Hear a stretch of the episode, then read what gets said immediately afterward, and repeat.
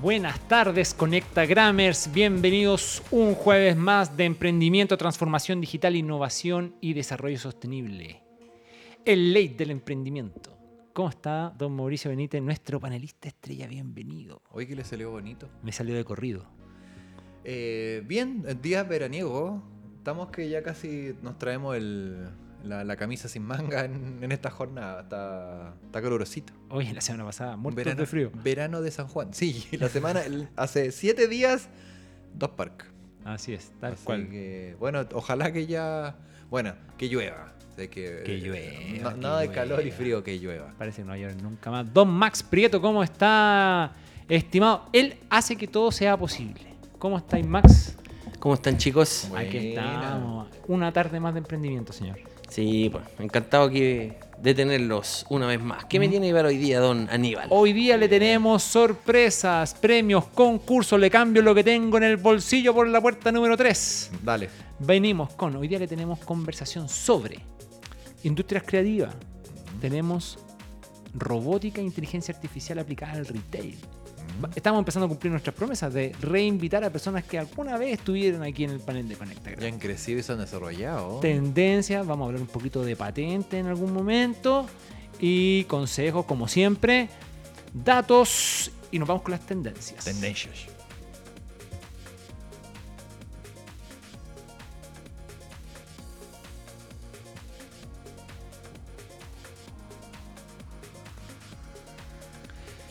Y nuevas reglas va a implementar la SEC, eh, la Comisión de Bolsa de Valores de Estados Unidos, para regular... Exchange Commission. Eso, señor.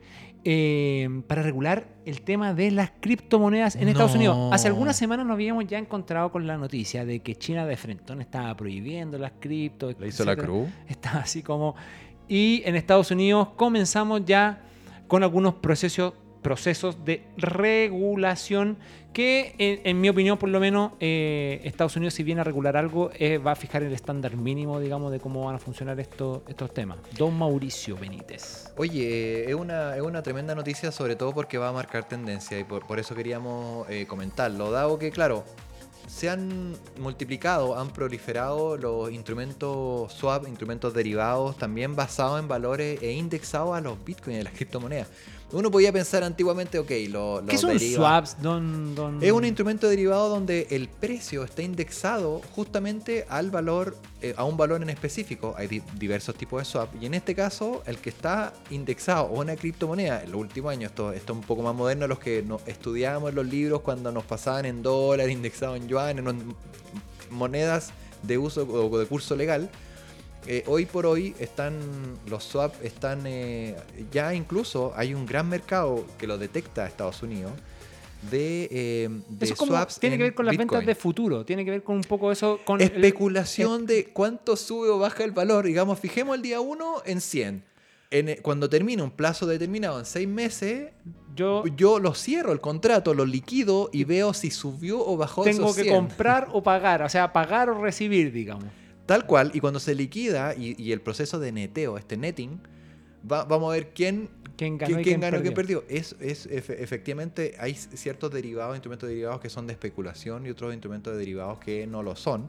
En este caso, efectivamente, lo más seguro que no era más allá de una inversión especulativa. En, y- en el, en el caso, por ejemplo, en los commodities tenemos las ventas en futuro, en, en el caso de, de las acciones tenemos las ventas en corto, como le llaman, y en las divisas tenemos el swap. Y el tema importante acá es que ya teniendo un registro, teniendo una regulación, por lo menos se va a determinar el, el riesgo sistémico. Acá el- el tema es, ok, está bien, es una nueva tendencia el, el swap en criptomonedas, en criptoactivos, pero sepamos quiénes son, porque pueden suceder cosas como han sucedido en el pasado, ¿no? O sea, estábamos comentando, eh, no olvidemos que hace varias semanas, eh, no tantos meses en realidad, Mm. teníamos una- un Bitcoin a 60 mil dólares casi, sobre los 50 mil, y hoy día nos encontramos con un Bitcoin que incluso estaba en los 30 mil y sube a 32 mil porque Elon Musk se le ocurrió decir, oye, no, sabéis que parece que vamos a volver con los Bitcoin y sube así inmediatamente 8% automáticamente en menos de una hora. Entonces, obviamente en ese tipo de transacciones y cuando se empieza a especular con esos derivados, Obviamente lo que ocurre es que la cantidad de plata, no tanto que se gana, o sea, que se gana, pero la cantidad de personas que pierden mucho dinero en esas operaciones es muy relevante. Es muy relevante y ver dónde se están concentrando riquezas, dónde se están transfiriendo, es fundamental para, para este tipo de, operaciones. Tal cual, así es. Y, y bueno, eh, paliando estos esto riesgos, bueno, obviamente si vamos más atrás incluso con, con Too Big to Fail y, y la burbuja, eh, eran justamente instrumentos derivados. Hay que recordar que los que falla finalmente es esta burbuja inmobiliaria, los que están Bueno, indexados ah, al 2008, real estate, claro, ya. 2008 2009. Sí, sí, Entonces sí, claro. hay, que, hay que también recordar eso. eh, es- las aprehensiones del regulador de la Security Exchange Commission va por ahí. Y en ese sentido... Los derivados siempre traen problemas. Mm. Sí, porque finalmente es una inversión. eh, eh, de todas maneras, hay, hay derivados que no son especulativos, está bien, porque se protegen, como tú bien decías, de los commodities, ok, parece razonable, pero hay otros que no, hay, hay un gran universo de derivados que son especulativos.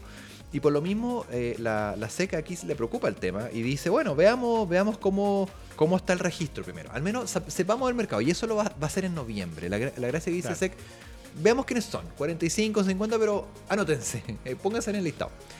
Y después, en, el, en febrero, va a comenzar los repositorios de datos. En febrero del 2022, ok, pase por aquí, los exchange difundan los datos sobre las transacciones. Entonces ya no es yo me anoto. Ahora, no, el repositorio de datos que, que traspasen, eh, estén los datos ahí y que la exchange, por, por medio de esa, mm, de esa plataforma, difundan los datos. Entonces, va, no va a ser todo público, no creo. Va a ver, va a ver cómo son los, qué datos individuales se van a entregar al público. Yo pero que- van a haber algunos datos. Yo creo que este tipo de regulación también apunta para generar estabilidad de todas maneras. O sea, la volatilidad que tienen los cripto hoy día, eh, que en el fondo generan la gran, la, la gran cantidad de críticas, está más asociada a, a- a su volatilidad, a su Tal falta cual. de seguridad. Entonces, seguramente. Muy expuesto a los valores subyacentes. Eh, es- hay un- mucha exposición. Exacto, mucha entonces exposición. seguramente esto va a regular. Y va a ser muy importante también porque toda esta... Hay muchas startups dedicadas al exchange. Entonces también estas regulaciones va a permitir que estos actores también operen de manera más regulada Así es.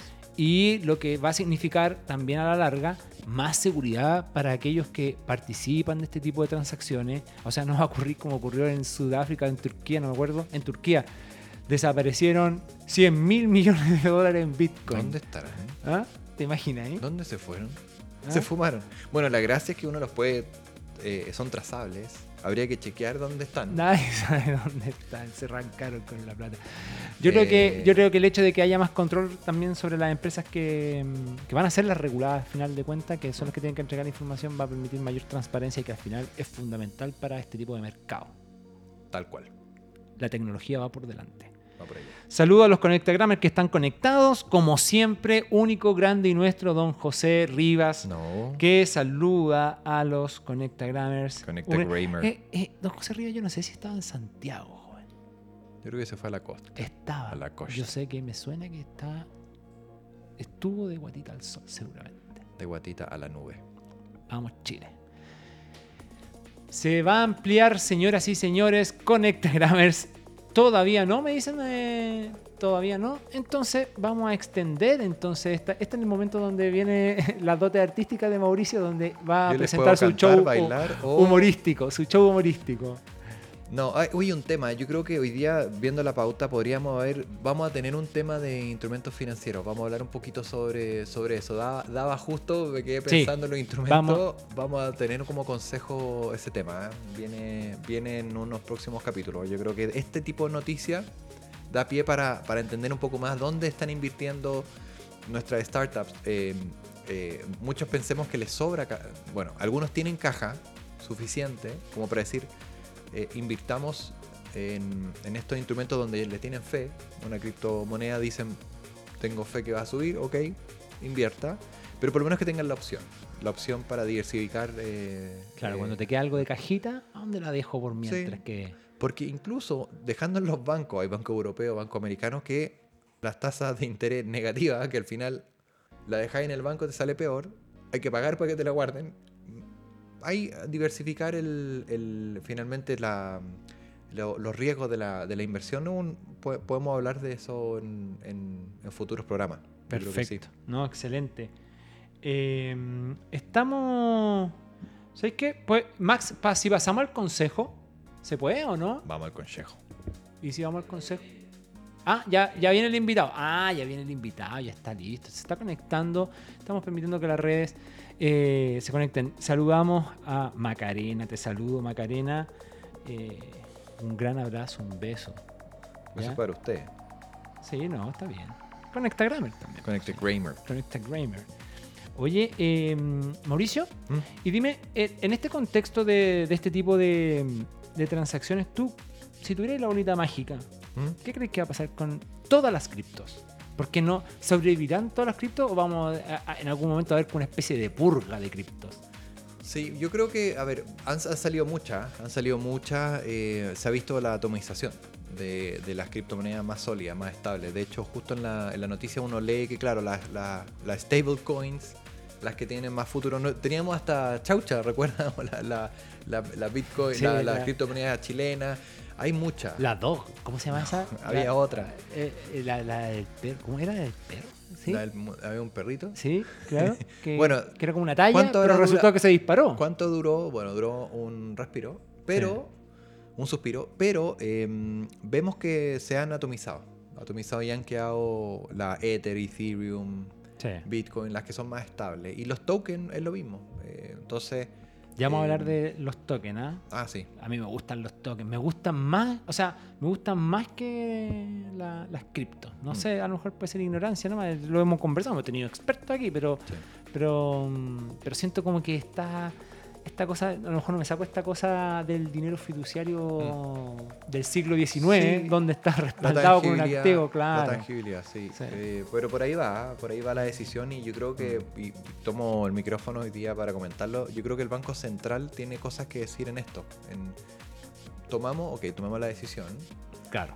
y, y- y en una de esas es positivo. Bueno, países ya lo han hecho, algunos Salvador, El Salvador. Salvador en moneda. moneda y bueno, todavía está ahí el tema de cómo se implementa, pero ya estamos escu- escuchando estas cosas y es mejor saberlas desde ya y impulsar el- el- la innovación. La innovación y los cambios rupturistas a veces cuestan desarrollarlos, pero hay que lanzarse, si no, no, no Así suceden. es. Sí. Me avisan por interno que ya podemos y estamos en condiciones de ampliar el panel. Don Max, vámonos a la entrevista entonces. Ahora sí que sí, La entrevista la entrevista de la semana. de la semana.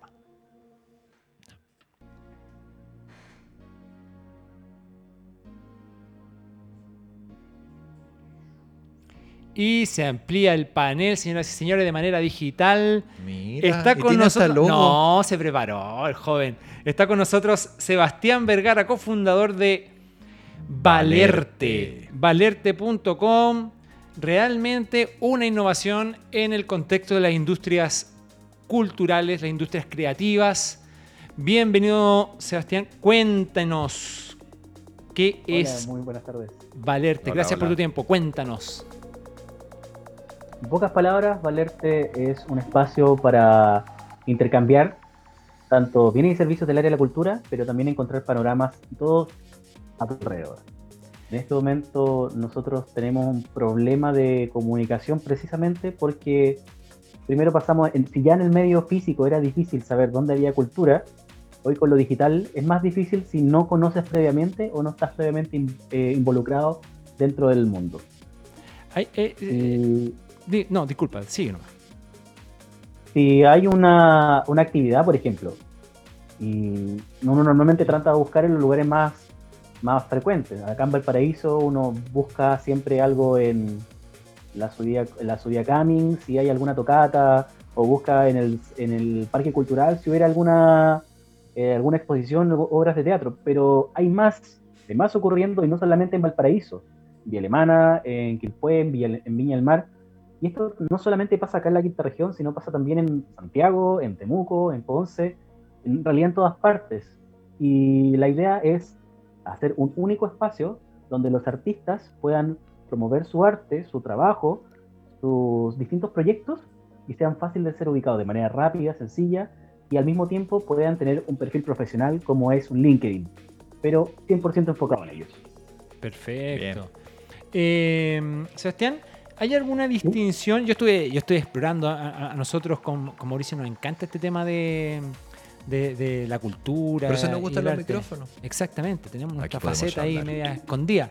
Oye, y, y la pregunta es, ¿hay alguna distinción en el sistema respecto a, a- a las artes, a ver, digámoslo así, eh, el arte, la música docta, de la popular, y en el caso de otras artes, está como clasificado, eh, clusterizan en el fondo eh, la, la- la- la oferta disponible y también clusterizan a, los- a, los- a las audiencias y, y a los clientes, por decirlo de algún modo? ¿O funciona como una gran comunidad nomás? ¿Diferencia en qué sentido? Por ejemplo, no sé, es que eh, mi sensación personal eh, es que el problema o a veces las problemáticas asociadas a la generación de audiencia o llegar a la audiencia en, por ejemplo, en la música popular, eh, sí, que tiene mucha más cantidad de volumen de oferta, eh, a veces el problema está ahí, en el, en el gran volumen de oferta, mientras que en la música docta a lo mejor las problemáticas no tienen que ver con la cantidad de oferta, sino que tienen que ver, por ejemplo, con la falta de audiencia. ¿Te fijas? A eso me refiero. Claro. Mira, la diferencia en realidad no es tanta. No es tanta. Eh, todos sufren del mismo problema. Solamente que hay más músicos, por lo tanto hay una mayor frecuencia de, este tipo de actividades. Pero no por eso la proporción con respecto a la audiencia es mayor. En ese sentido, ocurre que en las artes pasa un problema general donde crear audiencia es lo difícil. O sea, llegar a la gente que está de a pie. No hablemos del círculo del, el círculo de amigos del- de los artistas, porque esos siempre están atentos a la actividad. Pero llegar a la señora Juanita, don Pepito, que está afuera haciendo sus compras, yendo al trabajo, levantándose a las 6 de la mañana para llegar a la pega, eh, al final tienen todo el problema para llegar a ellos. Es muy difícil. Sebastián. Y esta pandemia lo, lo- lo- lo dejó en evidencia. Exactamente. Bueno, una de las industrias más golpeadas la industria del arte y la cultura. Es- eso quería comentar. Bueno, tú estás en Valpo, ¿no? Estás en, en- en la costa. Y, y uno de los lugares que me encantaba, la piedra feliz, ¿cierto? Y, y varios como, como esos lugares que, que han sufrido lo- los efectos pandemia. Y relacionarlo a ese punto, ¿cómo, cómo lo has visto en una, en una zona tan, tan artística? Eh, que, que, bueno, para uno le da pena, pero, pero ¿cómo se ve, cómo se ve eso? ¿Cómo pega? ¿Cómo impacta? eh, fue devastador. Devastador. Hay un colega músico que acá en la región, por ejemplo, simplemente está hiper afectado al punto de que colapsó. Hay gente que estaba vendiendo su herramienta de trabajo para obtener cómo sobrevivir, porque no tenían otra entrada. Hay otras personas que la pandemia les vino como anillo en el dedo, tuvieron mayor cantidad de trabajo, mayor posibilidad de acceso a distintos tipos de cosas que la gente empezó a pedir, clases de instrumento para pasar el rato, clases de dibujo, de pintura para aprender algo nuevo mientras estaban en, pandemia o encerrados en su casa. Y... Pero no fue la tónica general. Entonces es muy, muy interesante cómo la resiliencia en el mundo de las artes se, se muestra a cada momento. O sea, es como, no es por hacer una apología a la, a la desgracia, pero la gran mayoría de los artistas tuvo que buscar alguna otra manera para poder tener con qué comer. Te surge como, como un dolor. eh, yo estuve revisando el equipo de, de Valerte. Todos de algún modo están asociados a la industria cultural directamente, ya sea incluso como artistas Sí. o como gestores, ¿verdad? ¿Surge como un dolor propio o surge como, una, como un análisis realmente de lo que está ocurriendo en términos eh, de, de- de tus círculos, digamos? O sea, ¿cómo, cómo identificas el dolor y cómo lo transformas y cómo se te ocurre llevarlo a una app, a, un, a, un- a un- a la generación de una comunidad en línea? Bueno, en esto no estaba, no estoy solo. Hay un, hay un socio con el que nosotros nos juntamos de una manera conocimos y él es extranjero, no habla español. Y la cultura occidental ya le es completamente ajena.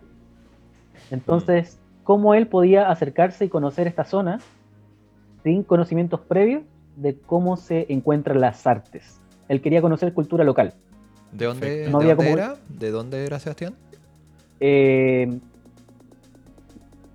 no saber. puedo dar mucha puede, información sobre él porque me, pidió que protegiera un poco. Pero vamos a decir Sí, sí. India, ¿ya? Ah, Porque es, es geográficamente es del subcontinente indio, Ya, perfecto.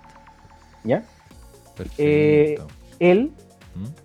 Se acercó un día a mí en una tocata, nos conocimos y me hizo un par de preguntas que fue como, uy, no, no tenía respuesta. como, ya, ¿y cómo te encuentra la gente? Yo digo, yo tengo un perfil en matrimonios.cl, trabajo como músico de matrimonio, pero si la gente quisiera conocer el proyecto musical en el que yo to- tocaba en ese entonces, no tenía cómo encontrarlo. O sea, si buscamos Tocate en Valparaíso y no te aparecen los artistas de Valparaíso. Claro. Te aparecen algunos eventos y organizados por las, por las productoras, por algunos locales que estaban al- en ese momento en, muy fuerte, pero se acabó. Si tú querías, por ejemplo, descubrir un fotógrafo, vamos a hacer la palabra descubrir, aquí es la clave. Mm. Descubrir arte, descubrir un profesional que pudiera estar disponible cerca tuyo, ya era difícil. Entonces fue como, yo tenía ya algo que estaba haciendo que es mi, mi proyecto de música para matrimonio. Y fue como, ok, esto es como lo mismo que yo estaba haciendo, pero con esteroides. Entonces empezamos a, a investigar. Él me pidió que buscara información, hiciera la, la parte. Él hizo su investigación de mercado por las cosas que él sabe hacer, pero me pidió a mí ver cómo eran las estadísticas del área de la cultura, porque esa información, primero, estaba en español y segundo, no entendía lo que quería decir. Claro. Y descubrimos cosas súper interesantes. Ahora entiendo La que primera- es medio tech, es medio informático. Él tiene Sí. una pinta Eh, sí. de indio. Ya, pero no, no, no Hacker. rebusca el socio. Sí, ya lo encontré, No. lo encontré. ¿Eh? ¿Se llama? No, no se puede. No se puede. Eh, bueno, la cosa es que eh, los datos que encontramos fue que habían más de 450.000 profesionales de la cultura en Chile, trabajadores culturales. Así Sí. es. Más de 450 oficialmente que estaban emitiendo boletas, Wow. según la y que la economía crea de la- el aporte económico de la cultura en Chile era el 2,2% del PIB, pero de lo que estaba oficialmente registrado. Mm. Pero todos sabemos que en la cultura muy poca gente emite boleta, muchos son contratados así nomás, la informalidad está a la vuelta de la esquina. Sí. Entonces la economía sumergida de la cultura es más grande todavía. O sea, yo mismo, yo voy por un matrimonio y lo siento, yo impuestos internos, pero eh, así funcionan las cosas en la cultura, que nos pagaban 300, 400 lucas y nos repartíamos entre todos los músicos y, y se iba. No era como que yo ganara 400, era como esto Claro. se iba por acá, por acá, se iba por acá, transporte, las partituras, impresiones, el amigo que nos prestó los micrófonos. Entonces, el, el asunto es, todo eso quedaba en negro Claro. nadie sabe cuánto se gana. Entonces, una idea que salió fue como, ok, primero poder ofrecerle al, al artista la posibilidad de saber cuánto gana al hacer un pago a través de la aplicación. Mm. Después decir, mostrarle, transparentar la información, por ejemplo, si él quería demostrar cuánto estaba ganando, poder decir, oye, mira, acá yo gano esto, pa, pa, pa, pa, mira lo que hago. O poder decir más sencillo, este es mi trabajo, mira mi, mi dossier. Ocurre que en las artes tampoco está estandarizado cómo se presenta el, el- el trabajo del artista. Mm. Es súper común que hay, mira, en Curriculum Vitae hay 5.000 diseños distintos.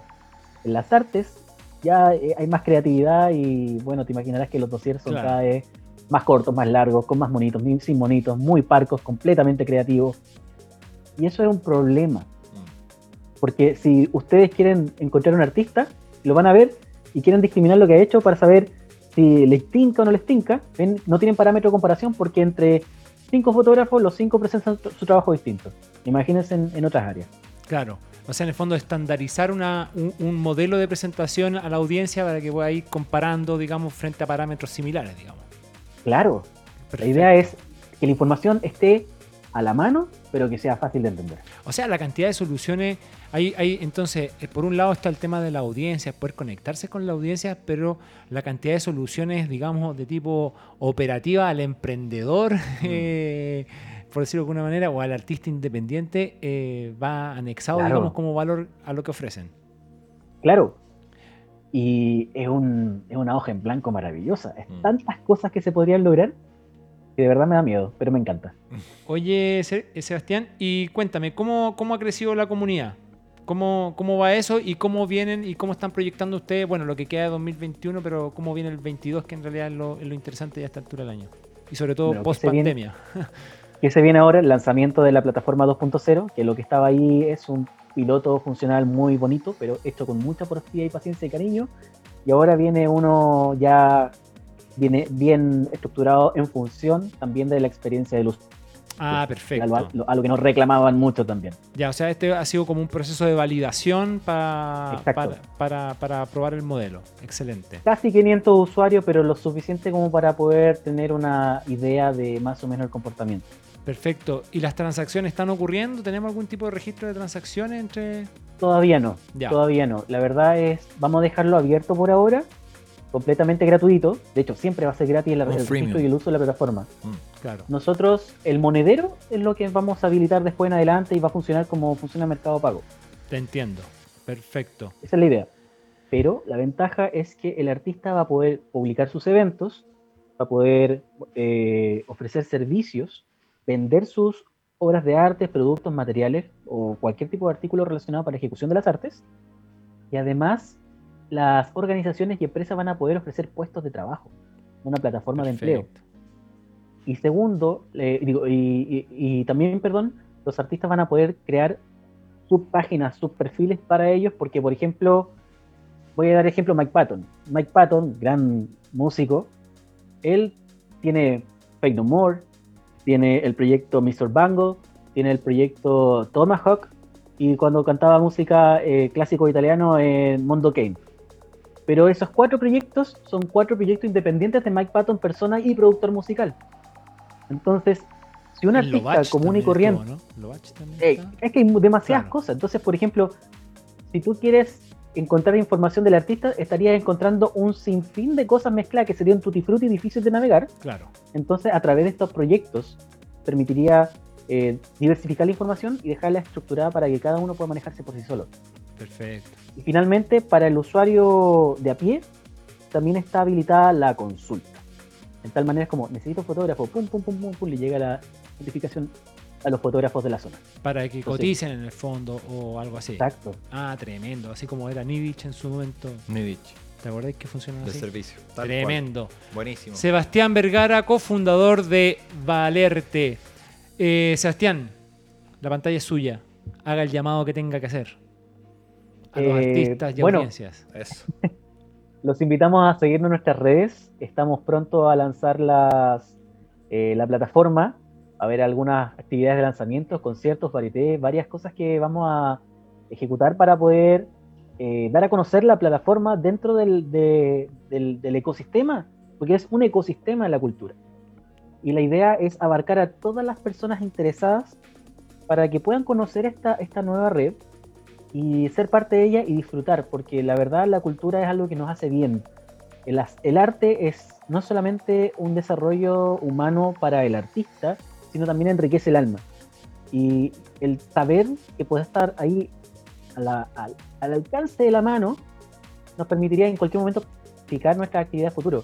Por eso ingresen por favor a nuestro Instagram que es Valerte App y Facebook también, Valerte App, para estar atentos a las publicaciones que vamos a hacer pronto para poder, eh, y bueno, desde ya pueden ingresar igualmente a la plataforma para ser parte, pero les invitamos a que un momento para la- el lanzamiento de Para la oficial. fase 2. Buenísimo. Muchas gracias, Sebastián, por acompañarnos. Ya sabe, valerte.com, Valerte App en Facebook y en Instagram. Muchas gracias, Sebastián, por tu tiempo. Felicitaciones Y por lo que muchas estás haciendo. ustedes. Muy Eso. bien, gracias. Muchas Sebastián. gracias. Un abrazo. Hasta luego. Hasta Chao. luego. Y el cronograma no para. Oye, que seguimos, rápido esta cuestión. seguimos tremendo. Hay harto que hacer en las industrias culturales. Hmm. Según yo, primero hay que crear mercado. Está difícil crear mercado con la audiencia. Te podría cantar una tonadita folclórica argentiniense. Vamos, Chile. Vámonos al consejo de la semana.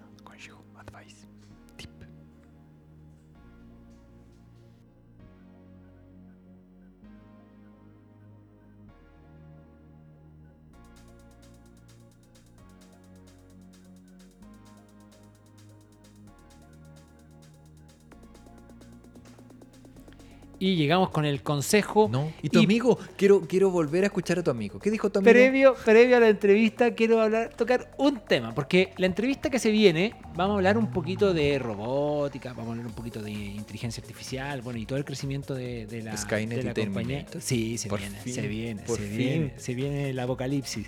Oye, y pero antes de eso, Yo soy un robot. Los emprendedores, cuando, sobre todo cuando hacen tecnología y hacen eh, gadget, o sea, como que Máquina, eh, tienen un problema grave. O sea, que, que en el fondo, cuando uno lee cualquier libro de emprendimiento Mm. o eh, inicial, te dicen, usted tiene que cuidar su, su- su conocimiento, su activo, su tiene que patentarlo. ¿Cómo funciona este tema de las patentes en Chile, las patentes industriales, don Mauricio Benítez, para todos nuestros emprendedores que no quieren hacer solo un software al servicio de la comunidad y que el negocio sea el software como un servicio, sino que además tienen que construir dispositivos, gadgets, eh, eso.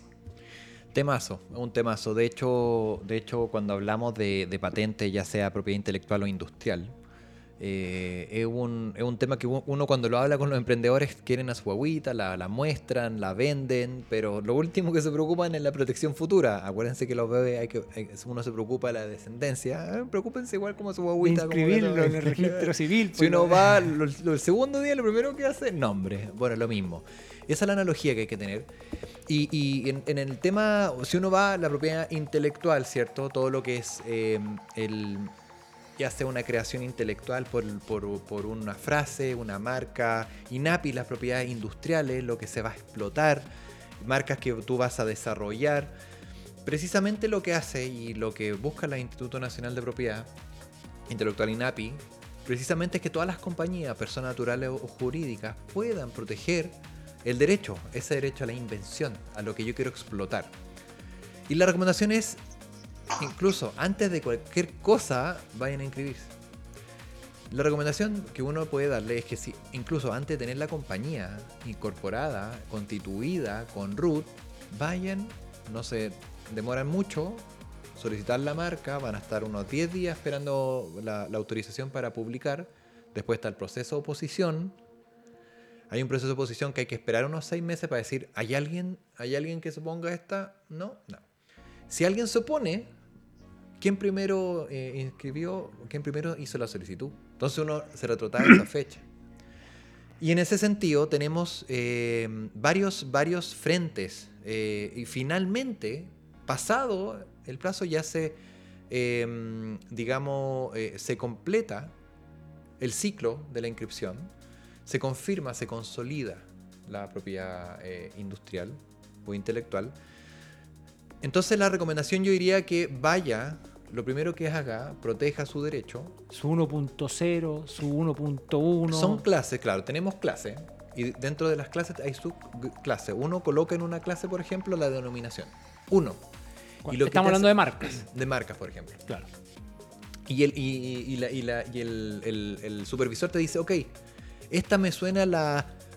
Si es la 20, ya 35, 35371.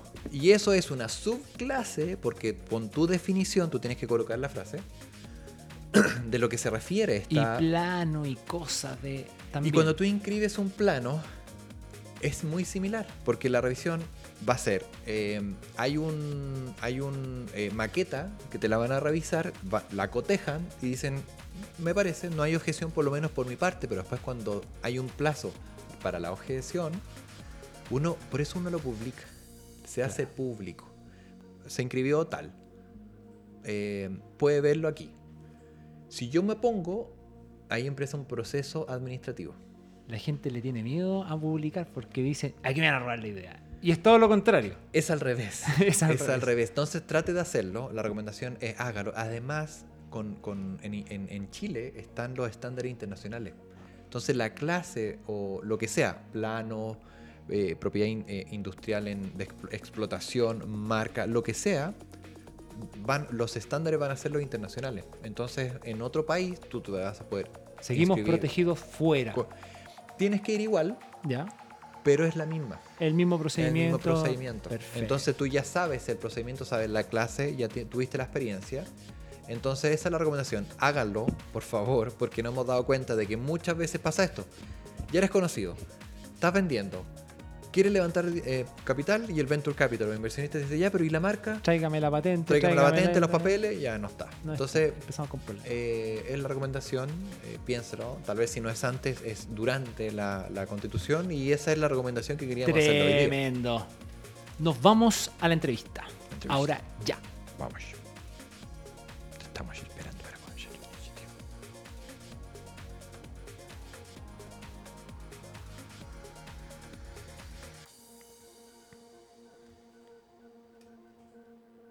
y se amplía nuevamente el panel de manera digital. Estamos cumpliendo nuestras, nuestras promesas de que un invitado que vino en algún momento con un emprendimiento en determinado nivel, vuelve y hoy día nos encontramos con nada más ni nada menos con don Ariel Chilcrut, cofundador de Cipedi, que lo tuvimos aquí eh, un par de temporadas atrás, cuando Cipedi nacía y era eh, tenía el robot que, que revisaba eh, los flejes, revisaba inventario, un emprendimiento que estaban haciendo, que estaba creciendo, pero hoy día usted revisa la página de CPD y es un monstruo ya. Vamos a hablar con uno de los creadores del monstruo. Don Ariel, bienvenido nuevamente a Conecta. Un gusto tenerte con nosotros. Muchas gracias por tu tiempo. No, muchas gracias por la invitación y realmente un placer acá estar de vuelta con ustedes. Ahí viendo el estudio, me, Está grande. me acuerdo perfecto cuando estuvo, estaba- partimos ahí, sí, estaba. Sí. Muy bien. Perfecto. Ariel, a ver, partimos con un robot que, que- que medía lo- los niveles de inventario, lo- lo- los stocks, los precios, revisaba sobre todo precios. Esa era como la gran característica para, que, para evitar er- errores de un día a otro en lo que ocurría en, en una tienda, digamos. A pasar por caja uno está la sorpresa. ¿no? Exacto, para evitarse las peleas y esos controles eh, de, de calidad. Pero hoy día eh, el robot hace muchas más cosas. Eh, ¿Cómo se desarrolló, se desarrolló el robot? se desarrolló y llegamos incluso, ya estamos entregando soluciones con inteligencia artificial. Cuéntanos, Ariel, ¿cómo, cómo ha sido el crecimiento? ¿En qué están? Mira, no, realmente sí, pe- pensando cuando, cuando fui la- esa, esa última vez, ah, había, había un crecimiento muy fuerte. Eh, en, eh, el, el robot se ve más o menos parecido, estamos sí en una versión, todavía justo estábamos viendo la, la versión CP 3.0. Bien, Eh, igual que conecta. Entonces, que tiene, eh, le hemos ido mejorando con más sensores y, y con más cámaras y mejores cosas, haciendo para que la solución sea, sea mucho más escalable. Y, y en términos un poco de la solución, no estamos, una cosa era el precio, que es lo que estábamos viendo en ese momento, pero lo que hemos desarrollado mucho es todo lo que es eh, ayudar a la reposición en la sala y ayudar de que los productos estén eh, disponibles. Eh, y ahí no solamente está el robot, sino lo que creamos y hemos empujado mucho es una solución, una plataforma que llama una plataforma colaborativa, donde hay una app que la gente que trabaja en las tiendas ocupa, eh, la, la gente que de- depende del, supermercado, pero también gente de, las de las mismas marcas, por ejemplo, un reponedor de Unilever, va con esta y le, le va diciendo las tareas que tiene que hacer de reposición para saber dónde faltan eh, los productos.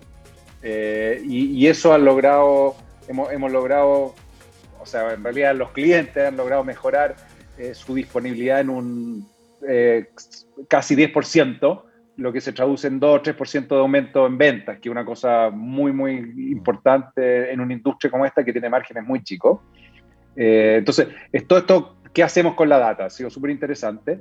Y, y las otras cosas que hemos avanzado harto es eh, midiendo lo que llamamos el planograma y qué espacio cada marca, por ejemplo, tiene en sus, eh, eh, de, sus productos dentro de la categoría.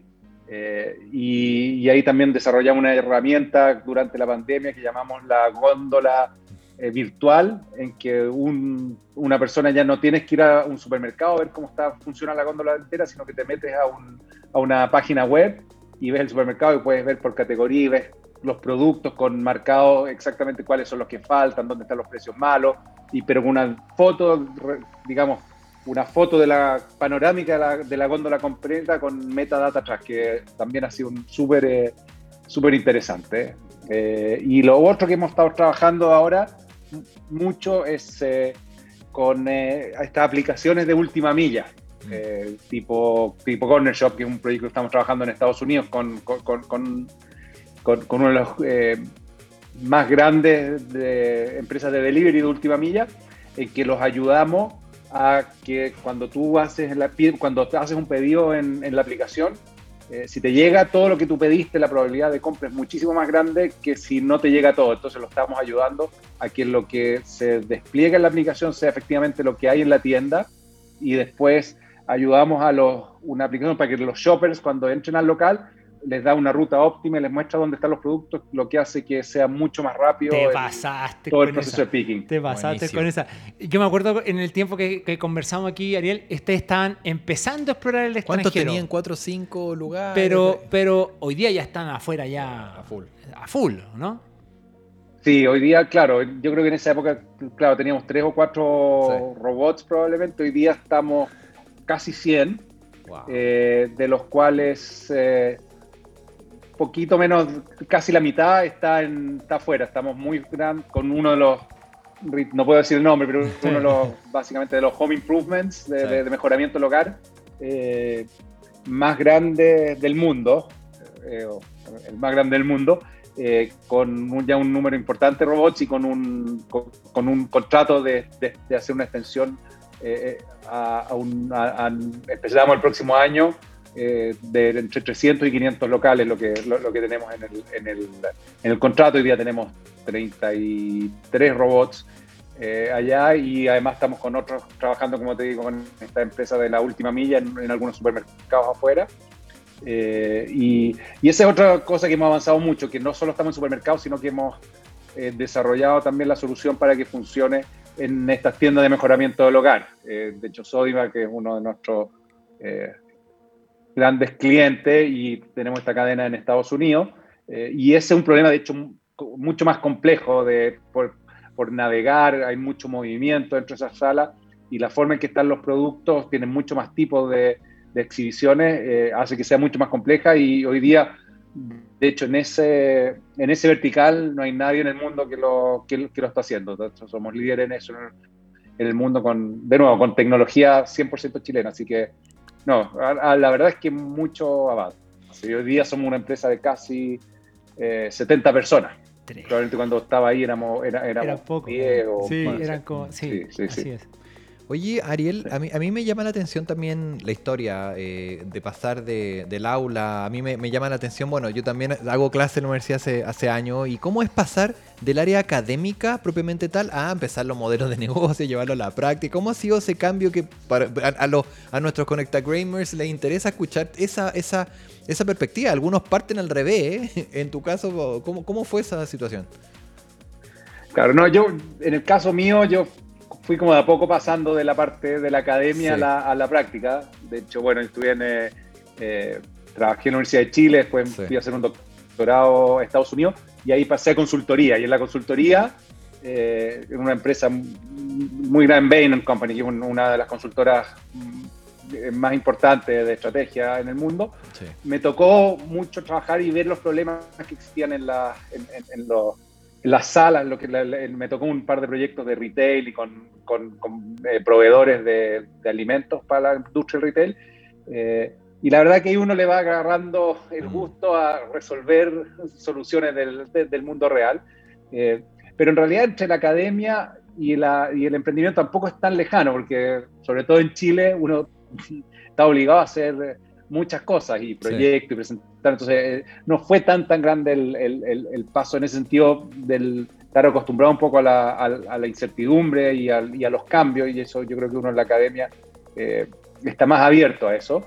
Pero, pero después, claro, ya empezar a trabajar y partir una empresa y tener que preocuparte desde De los pagos. de la parte de los recursos humanos, de las cosas, de La los nómina, bancos, de- sobre todo en un comienzo. Conciliación Eh, bancaria. Y Exacto. después y ahora en la etapa que estamos, que estamos toda una etapa ya de escalamiento, en donde ya tenemos que organizar equipos, ya no solo desarrollo, sino que organizar todo el equipo para que para, poder operar una un- un- y prepararnos, digamos, para este crecimiento. eh, es una, una aventura súper entretenida. Bueno. Eh, y bueno, y, y un- mis- uno de los, somos tres socios, eh, digamos, tres socios fundadores, son, son más socios hoy día, pero eh, el, el- el- uno de ellos era profesor de, y todavía es eh, en la católica, Mm. y que es, digamos, la, la mente detrás de, de- de- de toda la parte de la robótica y de la, de la inteligencia artificial, que es Álvaro Soto. Eh, claro, él ah, sigue, sigue con un pie en la parte académica y un pie en la parte, eh, en, en- en la parte práctica, Mm. pero eh, a, mí, a mí una de las cosas que cuando partimos la compañía queríamos hacer era poder hacer un desarrollo tecnológico desde Chile y, y claramente en, el, el trabajar junto a la universidad y cerca de la universidad ha sido clave para nosotros. De, hecho, nos ganamos hace poco un premio de, la, de transferencia tecnológica eh, a empresas, para la empresa de, digamos, de base científico-tecnológica, que un poco premiaba esta transferencia entre universidades y, y, y, y empresas. Eh, y yo, yo, creo sin eso hubiera sido imposible estar, sería completamente imposible estar donde estamos, sobre todo en un país como Chile. Pero poder navegar esas las diferencias en timing y de urgencia, eh, probablemente a mí me ha servido mucho el haber estado en los dos mundos, en la parte académica y entender la, digamos, la, lo, las motivaciones y las complejidades del mundo académico y, de la, y, del, y, y del mundo real y actuar ahí un poco, tratar de unir esos dos, dos, eh, dos mundos, yo creo que eh, sí. ha sido una, una experiencia súper enriquecedora. Y, y, ahí, Ariel, eh, tú me decías escalamiento. ¿Ya están, eh, ¿Cómo ha sido el proceso de, de levantamiento de capital? Eh, si nos puedes contar en qué está hoy, si en, es, en, ese sentido de, de, de, de mm, eh, financiamiento, apalancamiento, fondos de inversión, ¿cómo ha sido el, el tema, el tema financiamiento? La verdad es que, bueno, ahí también ayuda la experiencia, ¿no? De, haber, este, mi segundo emprendimiento, de mi otro socio Luis, en su tercer emprendimiento, mm. eh, y hemos logrado un modelo de financiación bien, bien interesante, que una cosa mixta, que logramos, sobre todo para el tema de hardware, hemos logrado eh, conseguir eh, financiamiento a través de bancos o de fondos que son de deuda, básicamente con los contratos. Entonces, la forma que tenemos los contratos son, lo, lo, hemos estructurado de manera que sean financiables en la banca, porque si el, el levantar, digamos, eh, capital de riesgo para hardware es un, es un mal negocio. Eh, y eso lo hemos combinado también con levantamientos de fondos en que hemos hecho rondas que llamamos pre-A, eh, digamos, rondas semilla, eh, con varios fondos acá en Chile, del fondo CLEAN, de Fundación Chile, el fondo Alerce, y después un par de fondos familiares que, que, nos, que nos apoyaron en la primera etapa y ahora estamos con un un inversionista en Estados Unidos, en Silicon Valley, que es, eh, que es un inversionista que tiene mucha experiencia en el área de, de robótica, de drones, que ha hecho ah, muy buenas bueno. inversiones y que estaba partiendo su fondo, sí. que es, que es uh, yeah, sí, y un, y un, fondo de, que es focalizado en Robot as a Service, mm. que es como antes era Software as a Service claro. de RAS. RAS. Y, RAS. y, de hecho fuimos su primera, eh, la, la, primera inversión de este, de este fondo. Eh, y también ha sido, claro, very, very smart money, así que no, ahí estamos muy contentos y esperamos probablemente ya en una etapa, estamos preparando una ronda A que esperamos que probablemente el primer semestre del, bueno, aquí la del próximo abierta, año ya. Aquí la puerta abierta para el anuncio, cuando, ah, cuando sí. esté ahí la ronda. Eso. Eso. Oye, anótame la prenda mercantil de contratos para pa financiamiento. Te, te Anótamelo como consejo para pa otro capítulo, porque eso está bueno. Mm. Eh, una, no lo habíamos sí. escuchado como, como herramienta todavía, así que, bueno. hay que hay que tenerlo presente. Ariel, eh, cuando te entrevistamos... Y de hecho, el primero que nos dio ese contrato... ¿Sí? Que nos financió ese contrato, alguien que uno no creería, el Banco Estado. No te creo. qué, qué evolucionado. Mira, bueno, mira. el Banco Estado, hay que decir, la cuenta RUT, la miran con, con, ojos de sorpresa en otros países del mundo. Dicen, pero ¿cómo la bancarización llegó a tal que el Banco Estatal hizo eso? Sí, hizo eso con el RUT. Puede eh, innovar. Banco Estado puede innovar. Puede innovar. Puede innovar. Un puntito a la Soledad Obando y todo el equipo ahí sí. de, de Banco Estado. Oye, de Ari... hecho, la Soledad, la Sole sí, estaba, ella fue la que nos... Ah, la que entiendo, puso la rúbrica. Ahora, ahora entiendo, ahora, entiendo, ahora entiendo. Ahí los, los saludos van correspondidos. Perfecto. Ariel, eh, esta entrevista que nosotros tuvimos fue ya hace un par de años, mm. así, literal. Eh, en ese momento yo te hice una pregunta que me acuerdo muy bien tu respuesta, que fue, yo, yo te pregunté en torno a qué significaba esto de emprender en el fondo en un negocio que eh, evidentemente era riesgoso, era, o sea, en el fondo era una empresa de tecnología moderna, qué sé yo, en el contexto de lo familiar, digamos. O sea, cuando ya hay una carga de responsabilidades importante, significativa, al eh, emprender no es lo mismo que emprender cuando una persona es muy joven y no tiene mm. e e esas responsabilidades. Eh, hay otros desafíos adicionales. Entonces, cuéntame eso, ese- tú ya me respondiste en ese momento que, que- que era todo un tema, ¿verdad? Pero que contabas con todo el apoyo. Cuéntame ahora eh, cómo ha sido el proceso, cómo, porque yo creo que tu familia te debe ver un poco menos. Estoy Me seguro. separé. Me separ- No, no, mentira. No. Ya, bueno. Yo dije, la- avísame si la estoy. Mándale un entonces- WhatsApp. Entonces, mentira, mentira. entonces, eh, seguramente tu familia te ve un poco menos. Eh, ¿Cómo ha sido este proceso en, en- en tu vida familia? Cualquiera, cualquier persona diría, no, bueno, una persona como Ariel ya está como ya pensando en retirarse. Y no, está así como, oye, viejo, estamos, estamos no, partiendo, No estoy, parti- no estoy diciendo que está en edad de retiro, estoy diciendo que ya en determinada edad uno No. empieza a proyectar esa idea. Pero no, esto es todo lo contrario. Estamos aquí escalando, creciendo, esto de aquí para adelante. Entonces, ¿cómo ha sido eso en el contexto familiar, Ariel? Hoy día que ya han pasado un par de años donde ya seguramente has cruzado harta buena parte de- del, del Valle de la Muerte. ¿Y cómo, cómo ha sido eso? Sí. Bueno, la, la verdad, la, la parte más difícil es cuando uno dice ya me voy a tirar y, y- y renuncia y parte con esto. Probablemente eh, en la medida que va empezando a crecer y eh, van empezando a, a, a ver hitos, obviamente es, eh, es un poco más fácil. Eh, pero si uno mira, lo- y hay hartos estudios de, los- de, de los emprendimientos exitosos donde, en Silicon Valley, en Estados Unidos, donde se hacen más estudios, eh, la- hay una parte muy importante, probablemente la mayoría, es de gente que ya tiene la madurez y, el conocimiento de, que, te dan un poco los años. Entonces, efectivamente, cuando uno es más joven, es más, más fácil, pero, eh, pero, por otro lado es más difícil porque uno, la verdad es que la experiencia te ayuda mucho. Viendo hoy día y mirando para atrás, mon- montones de decisiones que uno antes se equivocó, las toma al, al tiro bien. Pero en el tema familiar, eh, al final sí, es es súper importante, como te decía la otra vez, que, que haya acompañamiento y, y- y en el caso mío, mi, mi señora eh, trabaja, tiene una muy buena pega, entonces obviamente te da una, un apoyo, una estabilidad que, que ayuda mucho. Eh, y, pero lo que ha pasado que ha sido bien simpático es que una de las cosas que, con- que, que ha pasado con la pandemia y del trabajo remoto es que ya todos saben eh, en la casa qué es lo que hago, porque aparte hablo, ha- hablo un poco fuerte, eh, entonces todos ya saben y todo y mis, mis niños y, y, y mis señoras saben todo lo que está pasando en la empresa y me conocen. Oye, el, me dicen, y, el Nico y el Rodrigo y este, y saben, sin conocer, no, igual los conocí un poco, pero sin conocerlo, saben, están sabiendo lo que está pasando. Entonces ha sido, eh, en ese sentido, bien rico de, en, en toda esta etapa de, de, de que están mucho más cerca y, y- y conversaciones y opiniones. Ya mis niños ya están. eh, O sea, Ya- ahora ellos, se, grandes, pase- ellos se pasean por el supermercado y te van diciendo cosas, ya están involucrados en el fondo. están involucrados y tienen ideas y sí, así que eh, ha sido bien, eh, ha sido, es- esa es una de las cosas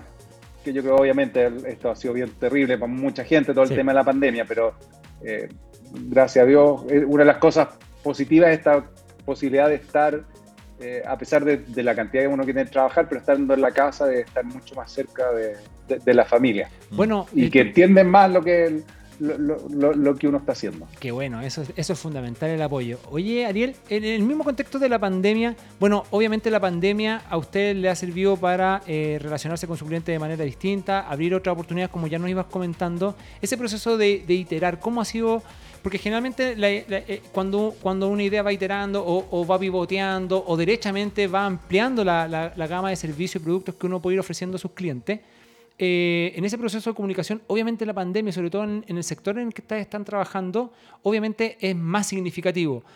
Generalmente uno lo ve en términos teóricos, sobre todo en los emprendimientos cuando están partiendo, y, y se habla de esto en el- en el- cuando hablamos del, del- del modelo de startup, o sea, de, de, de, de Lean Startup y todo eso, ¿verdad?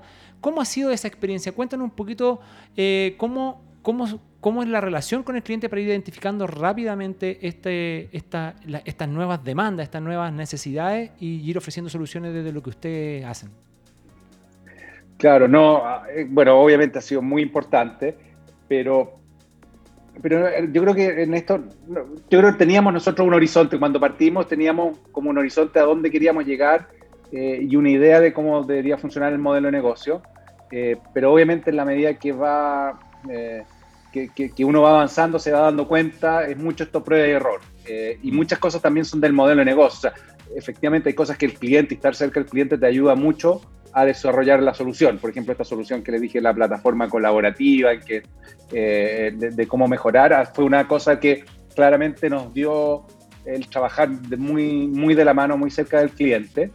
Eh, pero hay otras cosas que tienen que ver, por ejemplo, esto que lo, lo de la aplicación de la última milla, lo de trabajar directamente con los proveedores, que son cambios en el modelo de negocio eh, que, que, hay que ir, digamos, hay que ir haciendo pruebas y, y y- y- hay que ir reaccionando rápido y teniendo conversaciones de feedback y entendiendo lo que está pasando.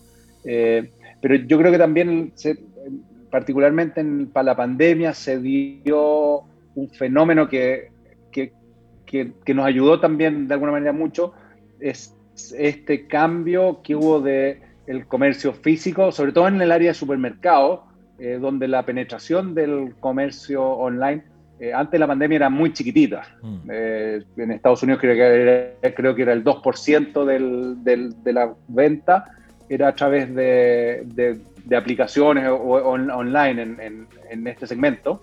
Y nosotros sabíamos y teníamos una visión que eventualmente iba a llegar un, a- a un número mucho más grande, pero en esta, esto en enero era un 2% y en mayo esta cosa había subido casi a un 4 o 5 veces, o sea, casi un 10%, más de un 10% de la venta pasó online, o sea, una- una- un crecimiento de 5 veces en, en 4 meses. Wow. Eh, y efectivamente eso cambió con- completamente el, eh, el, el- el, eh, el escenario y, y- y eso nos hizo eh, ir, eh, a, digamos, acelerar mucho más los planes que teníamos de una cosa que nosotros veíamos como en el futuro lejano, eh, pasó, en, pa- pasó en pocos meses. Y bueno, un poco la suerte de que, que hoy, lo- el área de supermercado y particularmente el área de, de- de mejoramiento del hogar fueron dos eh, segmentos que no fueron, tan afecta- no fueron tan afectados por la pandemia. De hecho, Claro. probablemente los supermercados fue, fue una cosa que, que les sirvió porque venían Sí. eh, de, en Chile del, del- de todo el tema del estallido social que estaba muy golpeado. Claro. Eh, así Y que... los mismos corner shop, que los mismos corner shop estaban ahí comprando, ¿no? Los mismos corner shop que tú decías estaban ahí en la góndola, en, en- en fase Sí. 1 y fase 2. claro. Sí, exactamente. Oye, Ariel, eh, vamos al, al contenido Vamos al contenido de la semana. presentado por el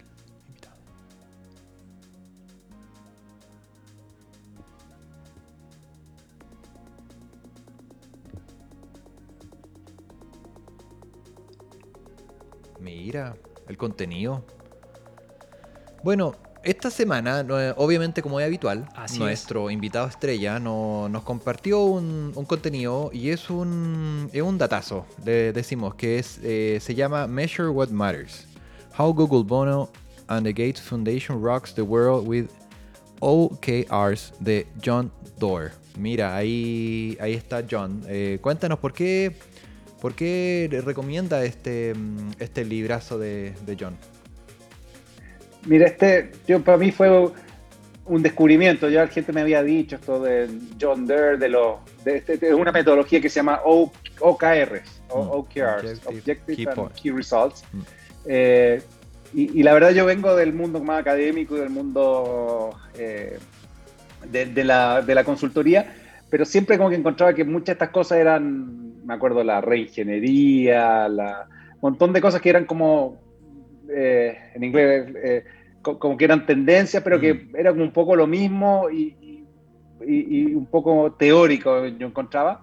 Y la verdad que me, este, me lo puse a leer este, este libro a finales del, del año pasado y fue una, una revelación, porque es una cosa como súper eh, simple al parecer, pero es, una metodología que encuentro súper potente, que te ayuda, sobre todo en la etapa que estábamos, que, sabíamos que venía, eh, el, poder que este- en, este, en este escalamiento, donde empezar a, agrandarse la organización, eh, el tema de alinear a la compañía, el tema de efectivamente eh, enfocarse en las prioridades, eh, es súper difícil eh, y, y el tema de cómo va generando confianza y, y- y- comunicación. Y, la verdad que esta es una metodología que encontré súper, súper eh, práctica, y que estamos ahora trabajando en implementar. Cuando uno lo implementa, te das cuenta que no era tan, tan simple de implementar, pero, Bueno. pero el concepto detrás es súper poderoso y la verdad que eh, cualquier empresa que está, digamos, en, en esta etapa, eh,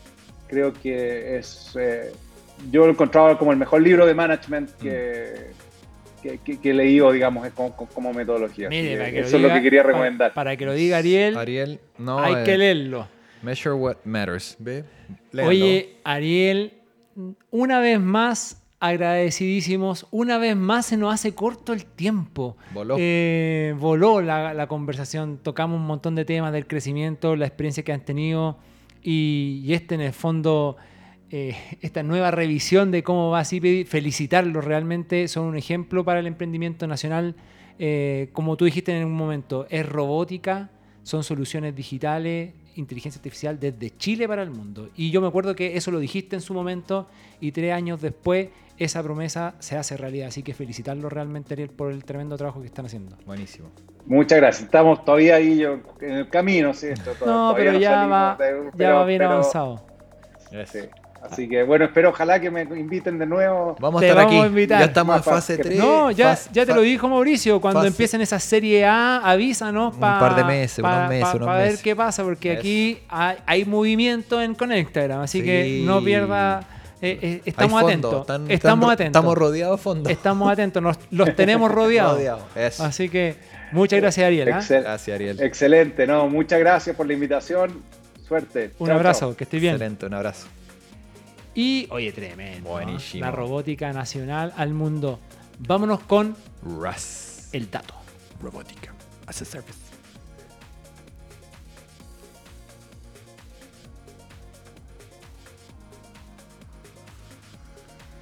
Invest Chile, la agencia de promoción de inversión extranjera, tiene este evento Infraestructura en Chile, oportunidades para la inversión de empresas para empresas chinas. Don Mauricio Benítez, ¿qué opina de este evento, Oh, Hao. Han Hao. ¿Qué es? Infraestructura. eh, muy bien. Muy bien, Hao. No, eh, muy buena, muy buena cosa con Invest Chile, con la Cámara de Empresas Chinas en Chile y el CCPIT. Tenemos a Chang Pu, el, el gerente general del China Construction Bank, que es presidente de la Cámara de Empresas Chinas, con Andrés Rodríguez, el director de Invest Chile. Excelente iniciativa, Alicia Chu, que la conocemos muy bien. Estuvimos en el diario financiero la otra vez con Así ella es. Así una, una tremenda ejecutiva que está organizando esto y son pura buenas noticias. La, la idea de, de mostrar nuestra, nuestros planes de concesiones que se vienen para efectos de invertir en procesos de largo aliento, largo plazo, de procesos de 2021, 2022 que están en etapas de registro de evaluación. Creo que es una muy buena opción para escuchar lo que va a hacer el MOP también. Va a haber una presentación Exacto. del Es MOP. importante esto. Esto es el miércoles 28 de julio a las 9 de la mañana, este webinar. Eh, Sí, pase a agregarse, a, inte- a- a inscribirse y para, para poder participar de este evento virtual. Es importante, emprendedores, startups, que estén muy atentos a este tipo de, de noticias. ¿Por qué? O a este tipo de eventos. Porque siempre van a haber espacios, las inversiones son extranjeras, pero el espacio de el, el- el capital viene de afuera, pero los desarrolladores de todo ese trabajo van a estar acá. Chilito. Entonces, eh, ahí siempre va a haber espacio para soluciones Chenda. para estos desarrollos. Así que ponga la atención, vaya, siempre puede encontrar oportunidades, incluso en aquellos lugares donde usted no lo sospecha. Así que, don Mauricio Benítez, sí. agradecido por un día más de consejo, un día más de conversación, un Mm. día más de emprendimiento, transformación digital, innovación y desarrollo sostenible. Ya lo sabes. Don Max Prieto, como siempre, muchas gracias por el excelente control. Tiene todo bajo control. Mm. Así que ya saben, amigos, emprendedores, Conectagrammers, nos vemos el próximo jueves. Chao.